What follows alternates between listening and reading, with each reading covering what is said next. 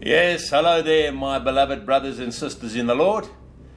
It's Tyron here once again from Podcast Destroy and Deliver. It's the 14th of the 8th, 2020, and once again I greet you in the name above every other name, the name of my beloved Savior, even Jesus Christ, my Lord. But before we get into what we're going to discuss today, I want, just want to give a shout out to those who have aided me in this time, in this difficult time for me. You know who you are. Uh, I'm truly grateful. I thank you very much for your assistance, and may the Lord bless you richly. Today we're doing Life Journey, episode 3, and we're calling it Faith. So let's move straight into it. Faith, an essential for the Christian's walk. Why? Without faith, it is impossible to please God. Nevertheless, we need to understand how to apply it correctly if we are to ever please our Heavenly Father. And who doesn't want to please their Heavenly Father?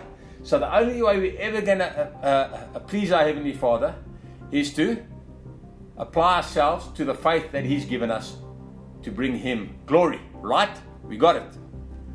Faith could refer to confidence, trust, reliance, conviction, belief, or assurance, to name but a few of its replacements. The tricky part when applying ourselves to faith correctly is the slant so many have on the subject. It is imperative that we understand the biblical truth behind faith and we must find the grace to apply it correctly into our lives. God has given His children access into His storerooms of grace. It is freely available and its doors are never shut. Thank you, Father. Bless your name. We are truly grateful for the storerooms of grace. Let's explore biblical faith with the intent of keeping it simple. What is the definition of faith? Well, chapter 11 of Hebrews is the faith chapter, but we, we, it starts out from the outset, Hebrews chapter 11, verse 1, and it reads like this Now, faith is the assurance of things hoped for, the conviction, or as other translations say, the evidence of things not seen. Faith is an individual's pledge, believing in a hope that they will eventually receive, even though it is unseen to the naked eye. We can only see it by the sight given to us spiritual eyes, which are the eyes of faith. The danger behind faith's entrapment is this because faith is an immaterial substance, it allows the gainsayer to throw in extra goodies into the mix that they feel will, will tickle people's ears to get them racing down the rabbit hole. Their strength lies with people's will to satisfy their sensual desires. In other words, if it appeals to us and offers worldly benefits, profits for us in this world, in this life, then it is swallowed hook, line, and sinker. But only to those who are carnally minded. The babe in Christ is in danger, and we must, and we need to protect them from such poison. Whatever a baby gets in their hands, you've often noticed and see it go straight into their mouths. Christian, this is what we must chase with all we have. We must search out God's grace to implement this truth into our lives. But before we get there, let us use a secular example to highlight the point. A spaceship needs fuel to propel it into outer orbit. It's not as if the engineer sends out a jerry can on the back of a truck to the nearest gas station. That would, that would be ridiculous. That they would never do. They search out the best of the best when fueling the rocket. Its makeup consists of a complicated concoction which in turn enables the rocket to get the best propulsion possible. The best of the best for the best results with no cost spared. Why then would we as Christians settle for anything less? Here is the formula faith plus the Word of God equals evidence of the hope to come. Faith plus the Word of God equals evidence of the hope to come. When we value the voice of God and apply it into our lives, even if we really don't understand it, let's face it, some truths are hard to swallow, but swallow it we must. We must swallow everything God has to say to us if we want to be recorded in the record books of faith. Faith not fed by the Word of God will only ever produce pseudo faith. Why? Because if God's voice is not behind our faith, how will that benefit us in the ages to come. How will that benefit us in heaven? It won't. I don't know about you, but I'm looking for the faith that will glorify my Heavenly Father and bring praise to, praise to my glorious Savior. Any other type of faith I want absolutely nothing to do with. The writer of Hebrews has this to say about true faith. And let's read from Hebrews chapter 11 and we'll read from verse 13 through to 16.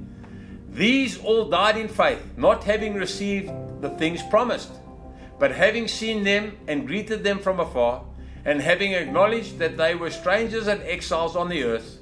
For people who speak thus make it clear that they are seeking a homeland. If they had been thinking of the land from which they had gone out, they would have had an opportunity to return.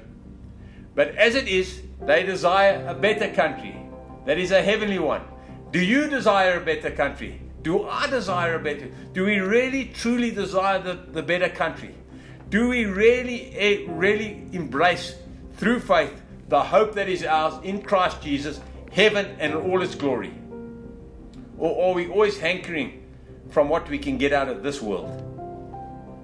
But as it is, they desired a better country that is a heavenly one. And those people, those that are in the mix, those who can be classed into that group, and I pray with everything we have that we would find the grace to apply ourselves and find ourselves amongst that number, then leaves us with this wonderful affirmation from God. And the writer of Hebrews, and this is what it reads, and this is how it reads, this is what it says. Therefore, God is not ashamed to be called their God, for he has prepared for them a city. Oh, how I long to be amongst that number. And you? My encouragement to all would be feast on the Word of God. God's voice, given freely, is available to all in and through the written Word, the Holy Bible. Avoid myths and the statics that, from all the opinionated voices of today. There's so many channels with so many blinkered ideas that it's easy to get lost in the mayhem of it all. And then Paul encourages Timothy, and I want us to take these words and make it our own.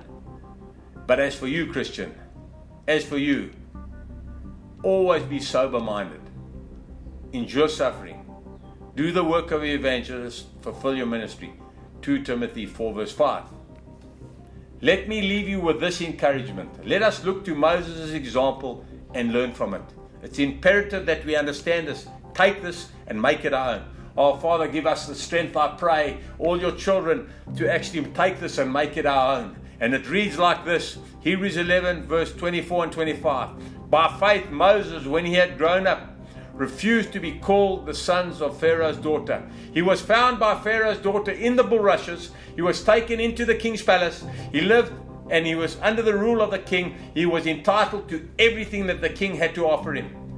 But what did he do? He refused to be called the sons of Pharaoh's daughter. He did. Instead of what? Choosing rather to be mistreated with the people of God than to enjoy the fleeting pleasures of sin. No wonder. Therefore, God is not ashamed to be called his God. And no wonder he's prepared a, a city for Moses. I pray that we would learn from this, we would take it and make it our own. May God the Holy Spirit please lead us into all truth on this topic. Open our eyes, Father, that we may see correctly. Take the wax out of our ears, I pray. Be blessed, Christian, in the finished work of the cross. We finished. Thank you for your time. It's valued. I treasure it. Signing off, Tyron.